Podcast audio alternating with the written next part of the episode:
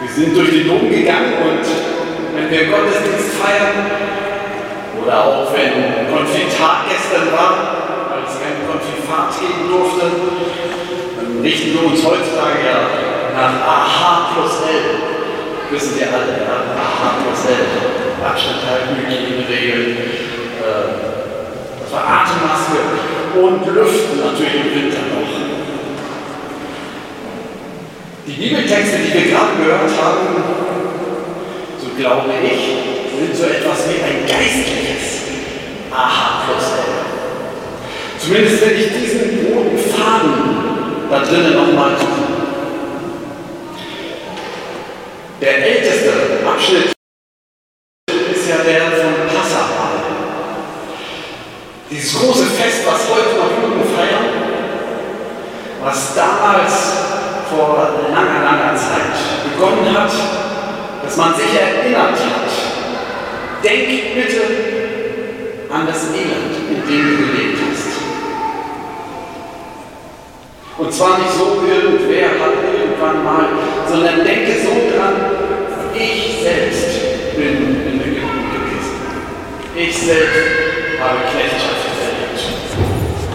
Denkt bitte daran, macht die Augen auf, vergesst es nicht. Und dann denkt daran und feiert, dass Gott damals Israel befreit hat. Das kann auch noch heute tun. Feiert das bitte. Wie kriege ich das zusammen? Es ist auch heute noch eine Menge Elend da.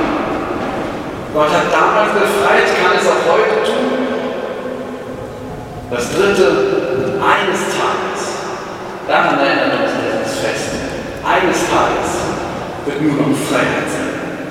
Wenn ihr also dieses dürre Brot esst, dann denkt ihr daran, dass es es gibt. Wirklich elende Situation. Und ihr denkt daran, dass Gott befreit hat und es eines Tages wirklich endgültig immer auch für euch tun wird. Freiheit.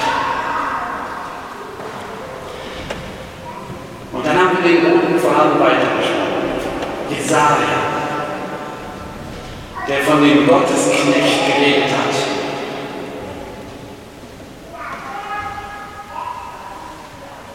Jesaja setzt nochmal einen neuen Topf Man könnte ja denken, Gott ist nur da, wenn wir diese Befreiung erleben.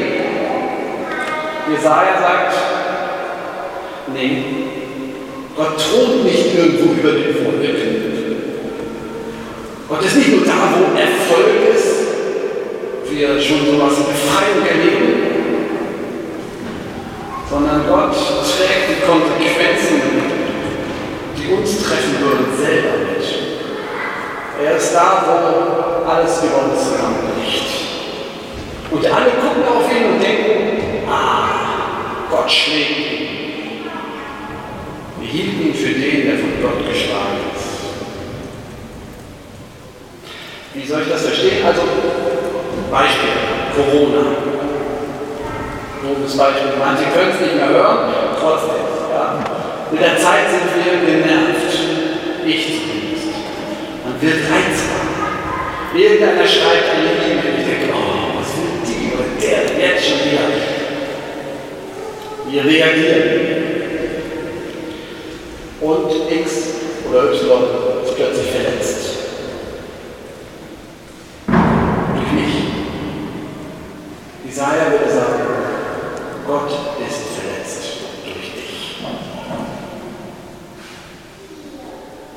Oder anderes Beispiel. Jemand erkrankt, wieder bei Corona, wir bleiben heute leider da.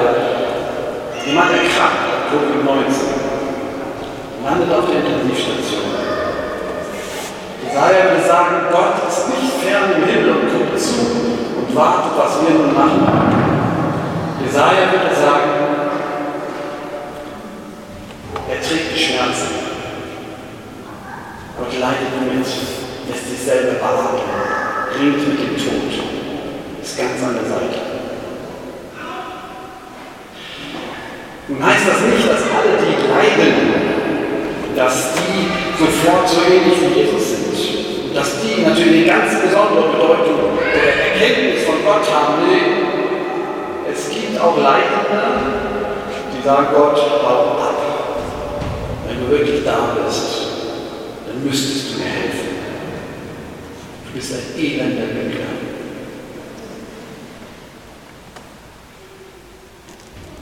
Der rote Faden wird weitergesponnen. Jesus am Kreuz war zwischen zwei Elenden. Der eine hat gesagt, du bist ein Lügner. Der andere hat gesagt, Jesus, erbarm dich für. Gott ist im Elend. Und dann sind wir bei Jesus. Wir haben es gehört. Jesus sagt, ich habe mich so danach gesehnt, Abendmahl mit euch zu feiern. Und stellt euch vor, die Situation politisch aufgeheizt. Man erwartet, jetzt muss etwas passieren. Jetzt muss Jesus durchgreifen. Jetzt kommt der Messias. Rom fällt. Alles das, was mir gegen den Strich geht, endlich ist es vorbei. Es wird jetzt besser. Als Jesus in Jerusalem eingezogen ist, Euphorie wie im Stadion. Nicht wie jetzt gerade zur Bundesliga-Zeit, sondern richtig, als das war. Alle schreien, jetzt kommt er. Und dann feiert Jesus Passamal, das Fest der Befreiung. Jetzt geht es los. Und dann nimmt Jesus das dürre Brot. Alle erwarten, er müsste jetzt den Lebkuchen nehmen. Er müsste das fette Brot jetzt verkünden. Vorbei des Elend.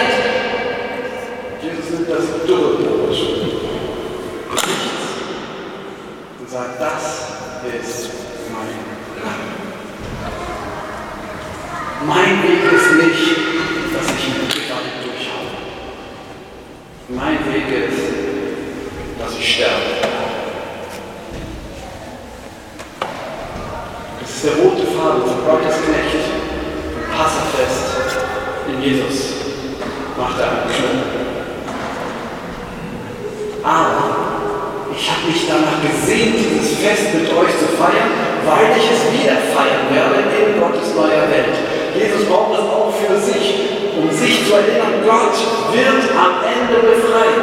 Am Ende werde ich nicht tot bleiben. Der Tod ist nicht das Letzte. Ich werde auferstehen und ihr werdet mit mir leben. Letzte Station, Segenskelch. Haben Sie gehört? Habt ihr gehört? Nicht der Leidenskelch, sondern der Siegenskelch.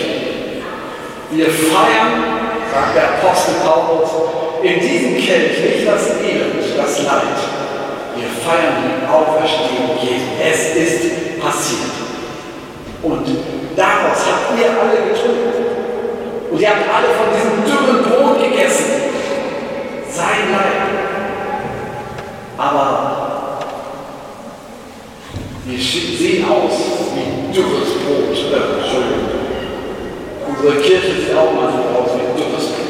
Unsere Gemeinde. Man denkt, oh, Leib Christi. Ja, sagt Paulus. Ihr seid der Leib von Jesus. Es schmeckt sich an wie nichts. Aber es ist Jesu Kraft. Kirche ist auch kein fettes Brot, aber sie hat die fette Hoffnung da dürfen wir diese Hoffnung leben und die Welt gestalten. Jetzt habt ihr vielleicht gesucht, wo ist jetzt Aha Hotel darin? Ich will sagen, A, das geistliche Aha Hotel heißt Augen auf. Nicht zumachen vor dem Elend. Um uns herum, vor der Dürre, die wir selbst darstellen. Augen auf. H, Hoffnung an. Jesus ist auferstanden. Wir haben Hoffnung können deshalb jetzt schon anfangen, diese Welt zu gestalten. Ah, wir gehören zusammen. Also bitte aneinander kleben bleiben. Niemand und nichts. Keine Seuche, kein Streit darf uns auseinandertreiben. Klebt aneinander. Aha. Augen auf. Hoffnung auf Auferstehung. Aneinander kleben. Gute Welt. Ich wollte Liebe nehmen war mir zu kitschig, obwohl es eigentlich das gut zusammenpasst. Ich wollte lachen das ist gut, weil es mir lüftet ist. Ruhig mal lachen über unsere Unzulänglichkeit. Vielleicht nehme ich ein Leben. Weihnachten steht vor der Tür und damit auch das fette Brot. Und sie hoffen darauf. So soll es sein. Oder Amen.